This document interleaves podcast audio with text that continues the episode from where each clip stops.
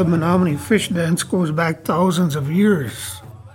The Menominee first gave thanks to Matchuatuk, the Great Spirit, for the gift of the sacred sturgeon right after creation. Sturgeon gave us nourishment, they gave us medicines.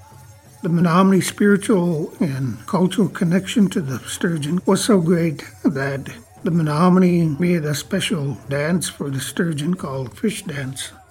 It's done by the male members of the Menominee tribe, accompanied by a drum. In honoring the sturgeons, we mimic the movements of the sturgeon as it goes up the river to spawn. We continue to do the fish dance today at our sturgeon feast and celebration here on the Menominee Reservation.